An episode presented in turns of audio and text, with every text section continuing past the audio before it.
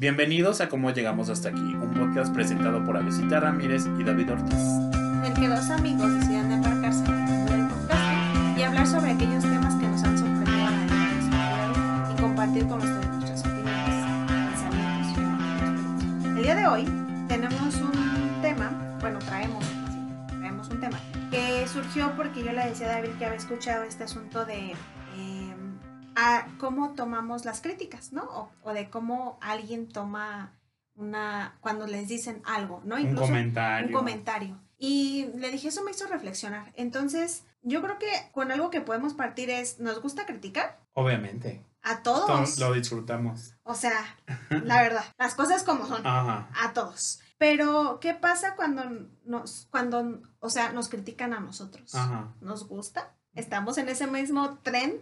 Ajá. No siempre. Sí, sí, sí. Y entendemos aquí críticas como esos comentarios que van a- apuntados hacia hay algo que mejorar, algo que trabajar, este, algo que repensar, procesar, ¿no?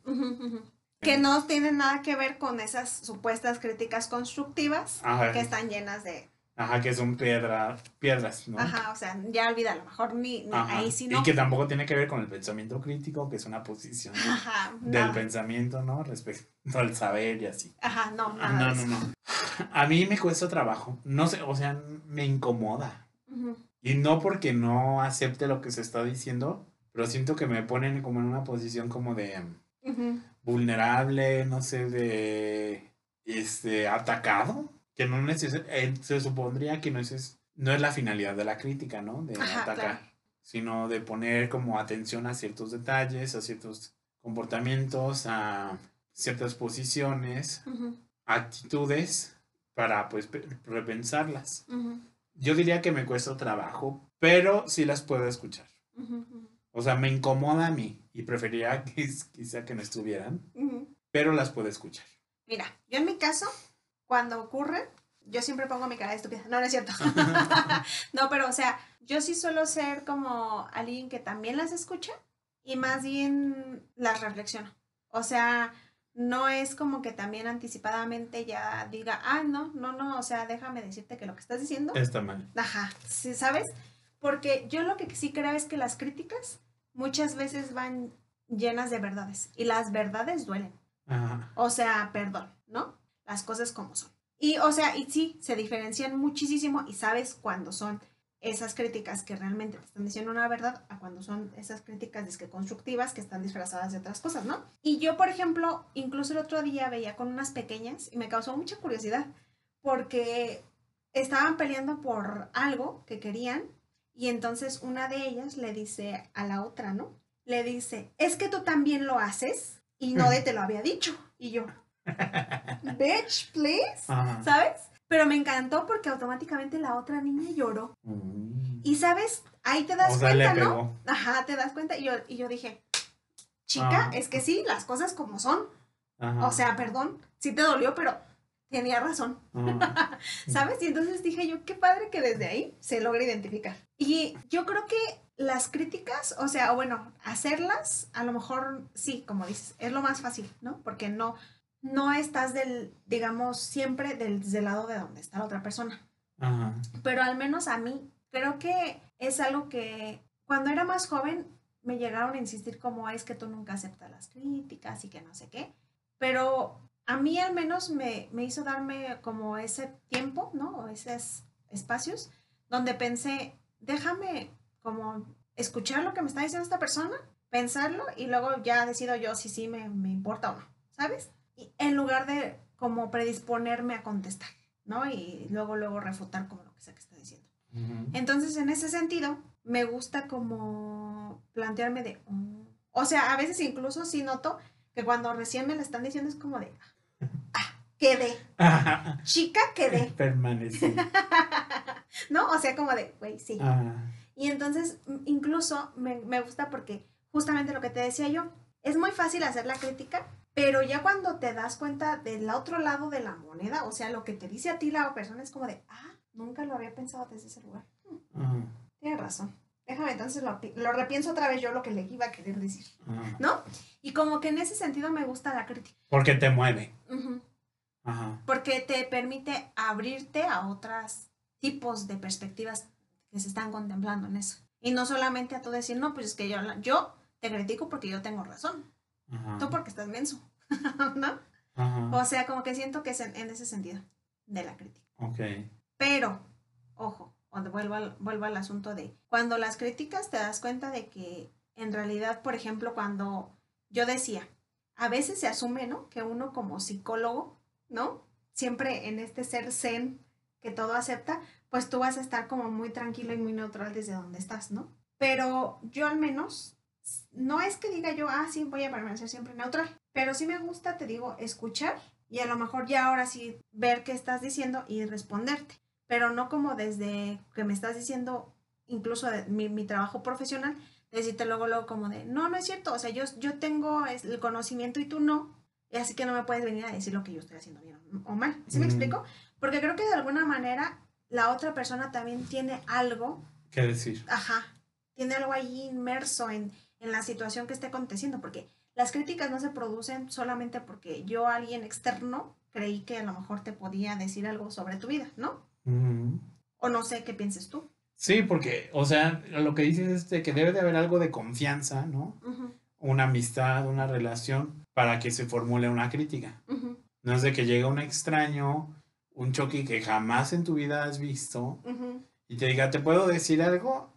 Esto y esto y esto. esto. Ahí yo creo que no se recibe, ¿no? Sí, no, o sea, es como... es como "What?". por, ni me conoces, me has visto una vez, o sea, ¿con qué autoridad, con qué derecho, con qué, pues sí, posición superior haces, es- emites esta, este comentario? Lo que dices es como de que debe de haber una relación, ¿no? Sí, Una amistad, una, algo, un compañerismo, para que se pueda emitir esa crítica. Porque, o sea, yo, yo no creo que alguien así de la nada te pueda venir a dar una Que si hay personas. Claro. Ajá, sí hay personas. ¿En qué crees que se diferencia la crítica de una retroalimentación? Yo creo que van por lo mismo. Yo creo que van por el mismo camino. Quizás la retroalimentación sí pueda venir como de personas más lejanas, ¿no? De personas que, no sé, tú pones en un en una clase, en un congreso y alguien te pueda decir una retro, te pueda decir una retroalimentación. ¿O cómo lo ves tú? No, sí, sí, sí, nada más que me, me, me causó como impacto de pronto. Porque me quedo pensando en las personas que dicen, como más allá de, de una pregunta, Tengo un comentario. sí, Ajá. ¿no? Como, por- porque claro, como que ellos ya se asumen también desde el- un lugar muy crítico. ¿Y qué dices tú? No es que necesariamente vaya ligado al pensamiento crítico, ¿no? Ajá. Sí, sí, sí, es muy diferente. Entonces, no sé, como que... Que justo en, San Luis tú tuviste una experiencia fuerte ahí que, ¿cómo la calificarías? Cuando después de presentar tu trabajo de Medea hay un choque que dice que no es válido casi, Ajá. que porque es feminista. Y ajá. entonces lo- los trabajos feministas no son válidos. Básicamente fue lo que dijo. Sí, claro. Ajá, entonces, pues ahí fue un ataque, ¿no? Sí, la verdad ahí me dio risa. A mí, Ajá. a mí, pero porque yo pues soy bien inventada. Ajá. Este, pero o sea, sí, porque una, pues claramente el señor nunca había leído mi trabajo. Ajá. No sabía la definición desde donde la, la, la Ajá, donde yo. planteabas lo de heroína. Ajá. Que no eres, no, o sea, como una visión muy simplista, ¿no? Porque heroína no era para ex- exaltarla. ujú, De, de media. darle rasgos como heroicos. Ajá, sí, no, heroína en el sentido griego. Heroína en el sentido trágico de, Hace lo que los demás no están dispuestos a hacer. y de claro. que se posiciona como en un lugar fálico y así, ¿no? En un lugar, este, masculino casi. Sí, Ajá. sí, entonces yo desde ahí fue como, ay señor, por favor. Ya me... Pero según, de seguro él pensaba que era una retroalimentación. Estoy segura que Ajá. sí, sí. Ajá, Porque también fue así como de, no es una pregunta, es, ajá, es así como lo que yo te estoy diciendo, está Ajá. mal tu trabajo. Entonces yo dije, sí, está bien, señor. ajá. ¿Sabes? Es que, ta- es Ok, que- boomer. ajá, es como cuando eliges hasta en qué contestarles Ajá. y qué no. Que esa, pues sí, también es una respuesta, ¿no? De que, ok, Ok, boomer. sí, literalmente sí. Y fíjate que yo creo que, por ejemplo, en las críticas, ajá, el asunto de también si contestas o no, de, o sea, es muy válido. ajá, es su derecho. Porque tampoco El creo silencio que, también. creo que le debas a alguien una explicación de por qué ajá. dijiste o hiciste lo que hiciste o no. Sí, sí, sí, completamente de acuerdo. ¿Crees que eso aplique también, por ejemplo, en, en casos laborales? Es que depende. Porque, o sea, si son críticas como de tu jefe, de tu... a quien le entregas resultados, pues por supuesto que se deben de escuchar, ¿no? Ajá. Para que mejore tu desempeño, para que seas como más eficaz y efectivo en las tareas que demanda tu puesto. Y pues yo creo que hay que escuchar, no solo hay que escucharlas, sino hay que aplicarlas. Siempre y cuando uno les alcance ver la razón, ¿no? Porque de pronto creo que puede haber como críticas que no tienen ningún fundamento, ningún sentido, que te piden, por ejemplo, cosas ajenas a tu puesto, que te demandan ciertas, por ejemplo, horas, ¿no? O, este, o que te dicen, ah, ¿por qué te fuiste tan temprano cuando te fuiste a tu hora?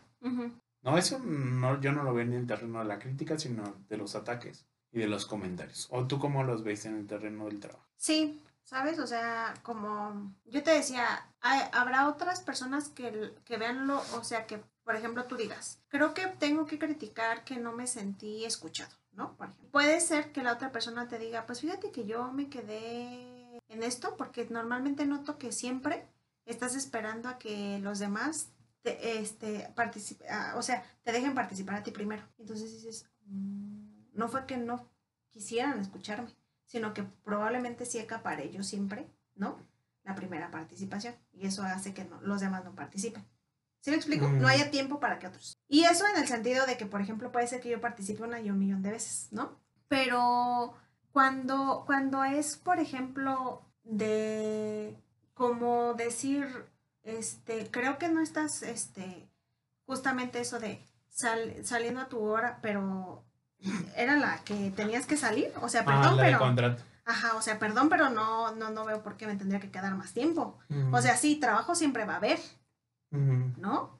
O sea, Sí, o sea, salgas a las 3 de la mañana, trabajo siempre va a haber. Sí, entonces no es como que, si, si ya hasta te di 10, 15 minutos más, perdón, pero, o sea, la estás regando, porque Ajá. esa no, ni, ni, ni se lo tendrías por quedar, ¿sí me explico? Y por ejemplo, críticas de tus iguales, no de tus superiores, sino de tus compañeros. ¿Cómo, cómo las recibes?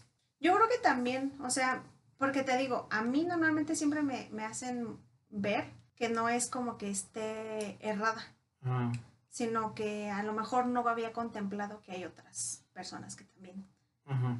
eh, están viendo eso, pero desde otra perspectiva. Y a, lo, y a lo mejor, lejos de ser una crítica, digámoslo así, puede ser que sea que yo vi el asunto desde un lugar, pero ellos me hagan ver otros. Ajá. Y eso no está mal, o sea, simplemente fue porque yo no lo contemplé, ¿sí me explico? Sí, sí, sí. O incluso, más bien, Te aportan otras miradas, se Ajá. enriquece. O que, por ejemplo, se, se esperaría, ¿no? Que, y en este sentido, por eso a lo mejor también tiene que ver con, con qué tipo de personas eh, coincidimos, ¿no? También, porque a lo mejor puede ser que haya psicólogos que sean de corrientes diferentes y que a lo mejor más bien critiquen desde esas corrientes, ¿no? Ajá. Y ok, o sea, muy válido, pero yo también para qué me desgastaría, ¿no? En responderle cuando, cuando digamos, es en función de lo que... Ajá, no ven el mismo problema. pues. Ajá, sí.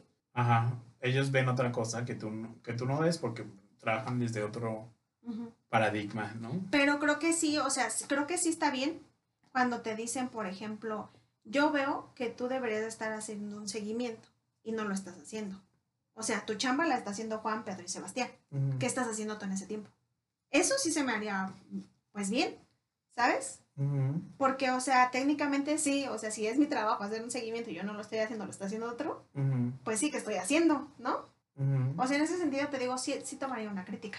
Pero si, por ejemplo, fuera también, ¿no? Como de alguien que ni siquiera se dedica al mismo campo, que no está haciendo y que no sabe qué onda, a lo mejor yo ahí tampoco, lejos de explicarle, digamos, todo, yo le diría, ah, este, déjeme revisarlo, ¿no? Sí. Porque, o sea, también, en el sentido, yo creo que de eso es, va el cómo elige a uno responder, ¿no? Sí. Y también, por ejemplo, yo no sé tú, o tú crees que es bueno como contestar luego, luego así. O sea, es que, o sea, es que yo más bien me pregunto, es como elegir tus batallas, ¿no? O sea, ¿a quién le respondes y para qué le respondes? Ajá. ¿Por qué?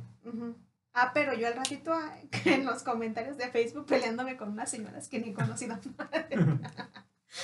no, no es cierto. Pero no sé, me, me acordé de eso. Ajá. Muy random. Que sí, ¿no? O sea, puede ser también. ¿Tú qué piensas de las críticas? O sea, ¿crees que también respondes así como inmediatamente? Mm, creo que no. Tampoco me Porque a mí me gusta- tres días, pues, pero. A mí me, bueno, ya como no soy tan fan del conflicto y siento que responder inmediatamente puede, Propiciarlo. ajá, puede propiciar un, un malentendido, un este, pues sí, una, no sé si pelea, ¿no? Pero sí un, un conflicto fuerte. Que no, no tendría por qué, ¿no? Porque también pues tú estás respondiendo. Si es una respuesta tranquila, pues no habría problema.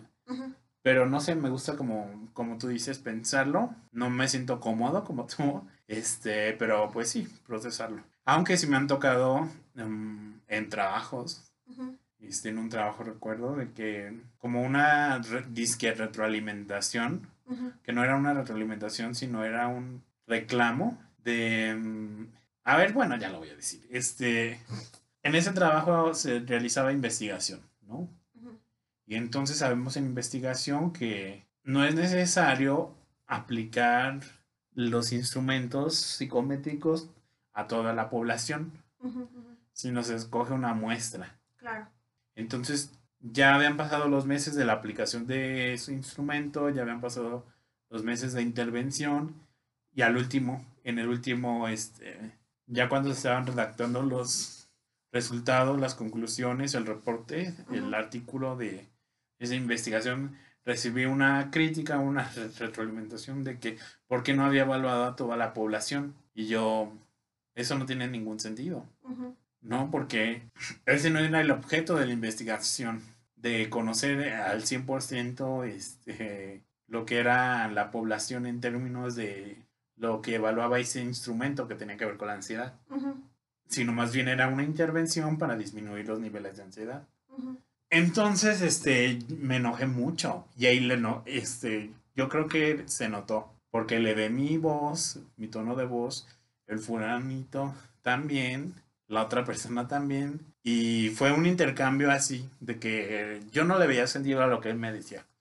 Y además, aunque si él hubiera querido hacer como eso, se requería un montón de tiempo, porque yo solo iba horas no a ese trabajo.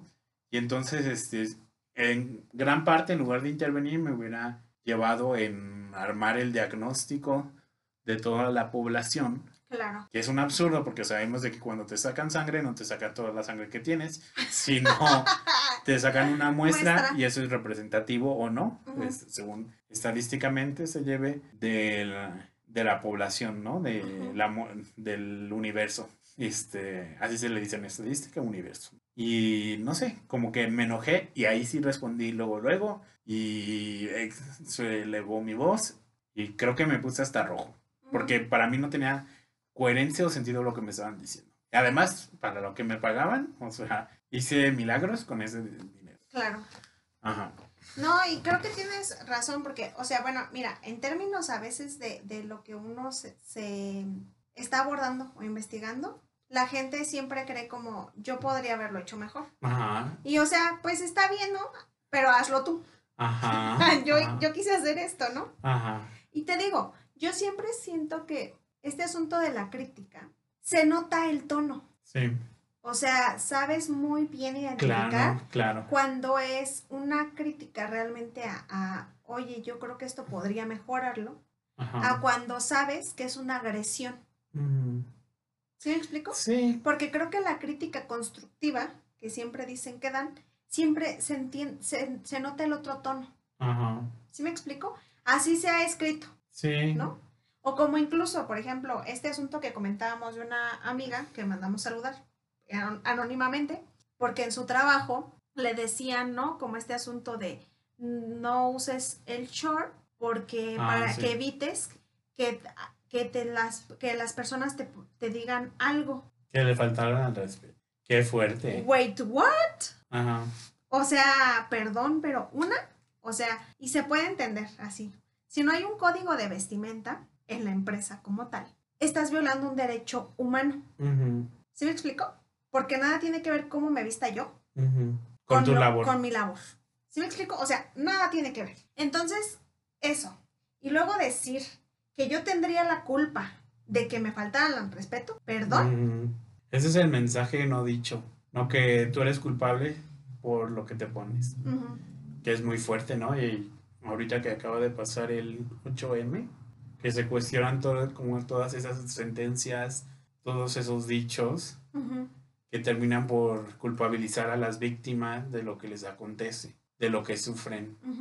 Entonces sí. Aquí victimizando y revictimizando. Ajá. ¿No? Entonces, por eso te digo, o sea, se entiende cuando ya una crítica no es, o sea, por eso te digo, si la empresa no tiene un código de vestimenta, sí estamos mal, porque entonces tú no estás viendo lo que yo te estoy ofreciendo a ti, sino lo que tú crees que mi imagen da a esta empresa. Ajá, ajá, claro. Y entonces en ese caso tendríamos que otra vez aclararlo por otro medio, o sea, hacer un código de vestimenta. Ajá, el reglamento y así. Que también un código de vestimenta como tiene sus dificultades, ¿no? Porque a lo mejor, como en los bancos, supongo que el código de vestimenta es que las mujeres usen tacones. Ajá, Y que imagínate lo incómodo, lo cansado, estar parado, parada detrás de una caja ocho horas con los tacones. ah no, pero por fortuna les ponen silla. Ah, ¿le- ¿ya tienen sillas? Ajá, por Ah, fortuna bueno, tienen por sillas. Pero sí, un, tiempo sí no hubo. Ajá. Ajá, ajá. Sí, porque si no, imagínate que, que martirio. Claro, mientras que un hombre puede Ajá, con con pantalón zapatos. y zapatos. Ah, que no son tan cómodos, pero de todas maneras no son tan incómodos como los tacones. Sí, no es como que llegues a tu casa ya como un puerco espín, porque toda la mañana tuviste que andar con unos tapa- tacones de punta, ¿verdad? Ajá. Sí, no. Sí, sí, sí. Sí, sí, sí. I feel you. Sí, y bueno, este, a mí se me ocurría ahorita que hablamos de cómo recibíamos las críticas, Ajá. ¿qué, qué ocurre con las autocríticas? Qué fuerte. Qué fuerte, ¿no? Porque conocemos, yo creo que conocemos todos personas que jamás en su vida se cuestionan nada Ay, sí. de lo que hacen. Todo es perfecto, todo es maravilloso. Que ellos nunca tienen la culpa del impacto que tengan sus Ajá, acciones. todo, no- todo tiene sentido.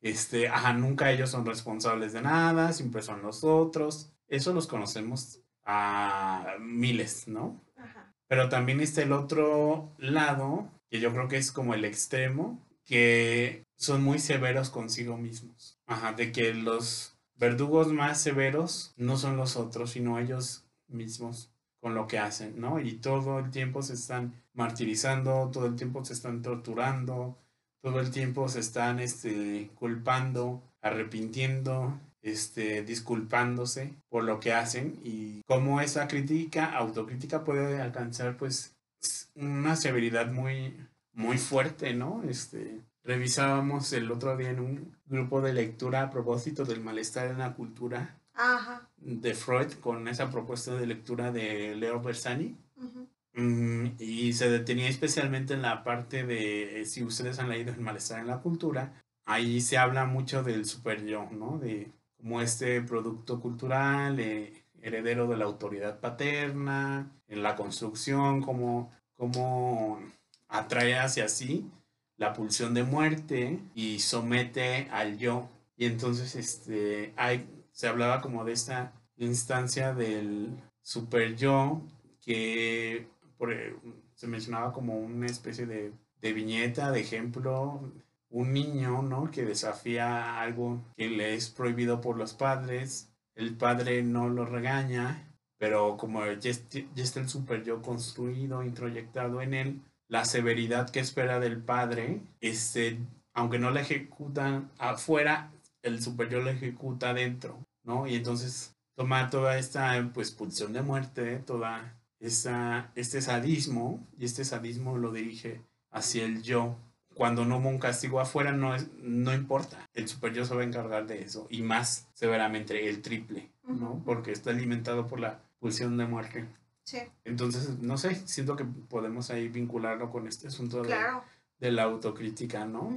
Porque, o sea, incluso podemos ver cómo en estructuras, ¿no? O sea, en personas que suelen ser como muy rígidas o así. El asunto de criticarse también iría al sentido de qué placeres se permitiría, Ajá. ¿no? Y entiéndase como, por ejemplo, a veces fallar, el a veces no cumplir con algo, el a veces no concretar bien algo, ¿no? Y cómo desde, desde que somos muy jóvenes, puede ser que vayas muy, muy del lado de los sentidos estos como de ser perfeccionistas, ¿no? O sea, de todo perfectamente alineado, todo perfectamente marcado, todo perfectamente dibujado. ¿Sí me explico? Sí. Y cómo eso de pronto, lejos de, mm, de generarnos, a veces no, como las condiciones para entablar incluso relaciones sanas o incluso solamente relaciones, llamémosle así, se crean como muchas, como digamos, les ramas, ¿no? Y entonces no saben muy bien cómo hacia dónde dirigirse o es tan, tan así, tan, tan rígida la forma que entonces están esperando que el mundo sea así y si no es así, entonces está mal, ¿no? Pero no ellos, sino lo demás. Y entonces también, ¿qué implicaría, no? Porque entonces pareciera que también a lo mejor la satisfacción que ellos tienen del mundo no es buena o que a lo mejor nunca la alcanzan. Y en este constante, a lo mejor crítico, a lo mejor uno ve como de su vida es perfecta y ellos creen que se está derrumbando. ¿no? Sí, sí, sí. Y en ese sentido creo que, o sea, hay unas polaridades ahí muy fuertes, ¿no? Porque te digo, o sea, una puede ser que yo no, no, logre, no logre desarrollar o desenvolverme y en ese sentido yo cree relaciones malas, o sea, yo, yo mismo las propicio, como ser así tan rígido, y a- o en otros no me permito tener placer o que esos placeres me lleguen. Ujú. ¿Por qué? Porque no, o sea, ¿cómo voy a recibir algo así? ¿Sí me explico? Por eso creo que es muy, muy, Que sería como de ir de la mano del sabotaje, ¿no? ajá. Del autosabotaje. Ajá. O sea, yo, por ejemplo, incluso veía, ¿no? También, este, en, en ese sentido, cómo, cómo puede ser que incluso de ahí también se conduzca a muchas condiciones de cómo tenemos hoy las vidas, ¿no? Justamente tú decías en episodios pasados de cómo nosotros mismos, ¿no? Como que propiciamos, no, bueno, no, no, no que propiciamos, sino como que de pronto pareciera que esto lo que nos hace es que entonces, eh, por ejemplo, tengamos como lugares o momentos, ¿no?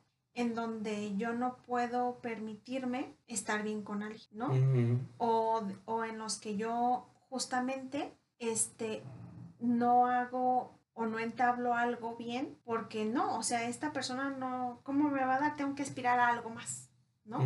Y en este sentido, ¿cómo, cómo entonces? O sea, de ahí el, el sentido de a lo mejor exigirme más hasta un punto en el que tengo la vida que yo deseo, pero no me satisface, ¿no? Sí, sí, nunca es suficiente. Y qué perturbador. Sí, muy fuerte. Porque sí, o sea, técnicamente ser mi propio verdugo estaría bien, ¿no? Porque yo medianamente podría regular, ¿no? Hasta qué punto me, me censuro o me castigo, ¿no? Pero también cómo eso puede llegar a un punto en el que es tanta la censura y el castigo que ya rayo en otra cosa. ¿no? Sí, que eh, en el- eso me hizo pensar, no sé si lo podamos conectar. En episodios anteriores hablábamos de Euforia y el final de temporada. Y en la segunda temporada está como esto de mm, esta relación que tiene Kat con Ethan. Ajá. Y bueno, pues hay un momento, o sea, no, como que Kat no quiere, ¿no? Y al último se dejan y ella se inventa una enfermedad en el cerebro. La peor forma Ajá, de que no con tiene. Ajá. Pero cuando ella se empieza a, empieza a ver que como no está a gusto ahí, dice algo que a mí se me hace muy revelador y que no sé si se vaya a tomar después, porque es perfectamente válido de que simplemente no quieres y pues terminas, ¿no? Ajá. Pero en un, en un diálogo ella puede decir que, o sea, está muy bien, está muy bien este, la relación que tiene con Ethan, no, aparentemente no es tóxico, se llevan bien, es atento y demás, pero no está a gusto. Y no está a gusto, no porque no le guste, sino, me parece que lo dice así, como lo voy a parafrasear, ¿eh? porque no, no lo recuerdo exactamente pero algo así como porque no se lo merece. Porque no se merece el lugar de tranquilidad, ese lugar de paz, ese lugar cool, ¿no? Ese lugar este, sin tantos conflictos e intensidades. Y decide irse porque parece que eso buscamos, ¿no? Este, que nos vaya mal, que suframos. Ujú. Pero yo me interrogaría si detrás de como esas huidas, porque a lo mejor puede ser leída como no huida, no está fuertemente una autocrítica, ¿no? o esos verdugos de que no nos creemos merecedores de absolutamente nada y de lo único es del horror y del castigo y de que nos vaya mal y sufrir, ¿no? Este, me hacía pensar en eso. Sí, sí, sí, te entiendo. Ajá. Porque, porque, o sea, incluso pareciera que nosotros entonces, y en este caso, pues, o sea, de Kat, como que justamente hasta lo enuncia, ¿no? Como que aburrido Ajá. tener una vida tranquila. Y yo fíjate que de pronto alguien una vez me dijo a mí que, porque yo le decía, ¿cómo te puedes enojar? ¿No? Pero, o sea, en el sentido de enojarte, ¿no? Y a veces por ese enojo, pues sí, confrontar. Y me decía como de, pues es que así como tú que dices, me- mm, evito las confrontaciones y eso, como que yo le dije, pues no sé, yo, yo no creo que podría vivir tan así. Hoy en día, debo de decir que no es que cambiara completamente, o sea, elijo mis batallas. Eso yo creo que es lo Vuelvo- más sano, eliges las batallas. Vuelvo a decirlo, ajá, sí, ¿no? Ajá. Pero fíjate cómo en eso, o sea, sí tiene un sentido, o sea, sí, no asumir que porque todo está bien y en calma, quiere decir que esté mal, sino que más bien en ese sentido, no, o sea, no creo que haya que decir que es aburrido tener una vida así. Mm, ¿Sí me explico? Lejos de, de, de- de- porque sí ella lo, ahí lo dice Kat, como que aburrido, que es aburrido el, el este, por Ajá. o sea, no, como que sí siento que más bien estamos en ese mood. Y creo que, mira, yo no sé si, no me acuerdo si en alguno de los episodios de, las, de la temporada pasada lo, lo dije, pero de pronto a mí me asombraba, o, o solamente fue entre nosotros, que a mí me asombraba cómo de pronto en, en torno a todo este asunto se ha vuelto eh, como normal decir que yo tengo un tóxico o una tóxica. Y que tú tienes un tóxico o una tóxica. Que desde ahí, spoiler la red, tú eres el tóxico. Y que, ajá, y, Sí, y- y les que, y que así les amas, ¿no? Ajá. No sé si ese asunto también de normalizar como... Es que eso, es que eso ya no sería crítica como tal, pues, porque tienen conductas pues muy raras, ¿no? Pero no sé si desde el asunto de normalizarlos estemos creyendo que el caos está cool. No. ¿Sí me explico? O sea, dejen ustedes de que Kat dijo que era un aburrimiento total, sino que creía, creamos que el caos es, es lo que hay que seguir. La intensidad en, ese, en, en esos sentidos, ¿no? O sea, de que, ¿con quién estás hablando? ¿Por qué estás mensajeando? No lo hagas así, no me gustaría Como que te- vidas muy dramáticas. Sí, ¿no? sí, me explico. Pues, pues que somos euforia, Ah, no. No vivimos en un episodio de euforia. que creen que no, tenemos el presupuesto de la, de la obra de Lexi para aventarnos una Ajá. vida así o qué. Ajá, sí, sí, sí. No, este, justo en Euforia.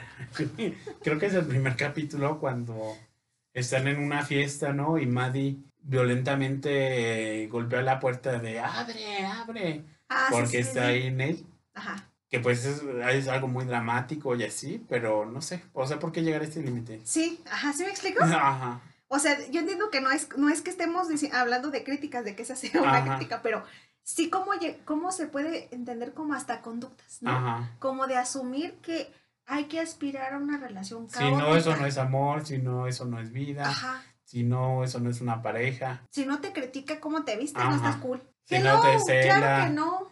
si no te controla, ¿no? Porque eso es como muy del amor romántico. también. Ajá, ¿sí explico? Ajá. Hasta en esos puntos. Como que Si eso- no comparten hasta la comida en la boca, no.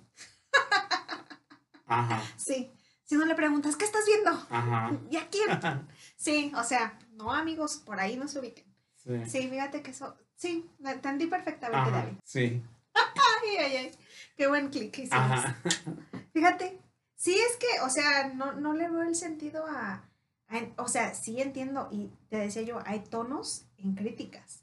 Y están, te digo, estos asuntos de creer que hay una crítica constructiva y que tú digas, sí, al- realmente sí, me hace ver otras, te digo, otras formas de, de cómo se está contemplando esto, pero otra muy diferente a decir claramente, ¿no? Como de, lo que estás diciendo es completamente erróneo, porque, o sea, no creo que lo sea, tampoco es que viva en mi propia burbuja. O, o haya vivido con neandertales, o, o no sé. Con- Y también que, o sea, se debe de hacer, yo creo que con un tono, con una forma, ¿no? El respeto ante todo. Sí, Porque hay algo que circula mucho en redes que honestidad sin empatía es crueldad. Y pues sí, o sea, como porque vas a exhibir a otro, porque vas a mm, señalarlo, ¿no? A destruirlo si no hay como ese ponerse en su lugar y ver desde dónde y así. Exacto. Ajá. Muy bien. Pues si te parece, dejemos el episodio de hoy hasta aquí. Sí, Nos vemos la próxima semana, nos escuchamos, este, ya saben, en las plataformas de Anchor, Spotify, Apple Podcasts, Public Radio y Google Cast, entre otras. Ah, les recordamos que nos sigan en nuestras redes, cómo llegamos hasta aquí podcast, en ¿Cómo Facebook, llegamos podcast? cómo llegamos podcast, en Facebook, en Instagram y pues que nos den reseñas y reviews en las plataformas donde se pueda, que Spotify, Apple Podcast, entre otras. Nos escuchamos la próxima semana. Adiós. Bye.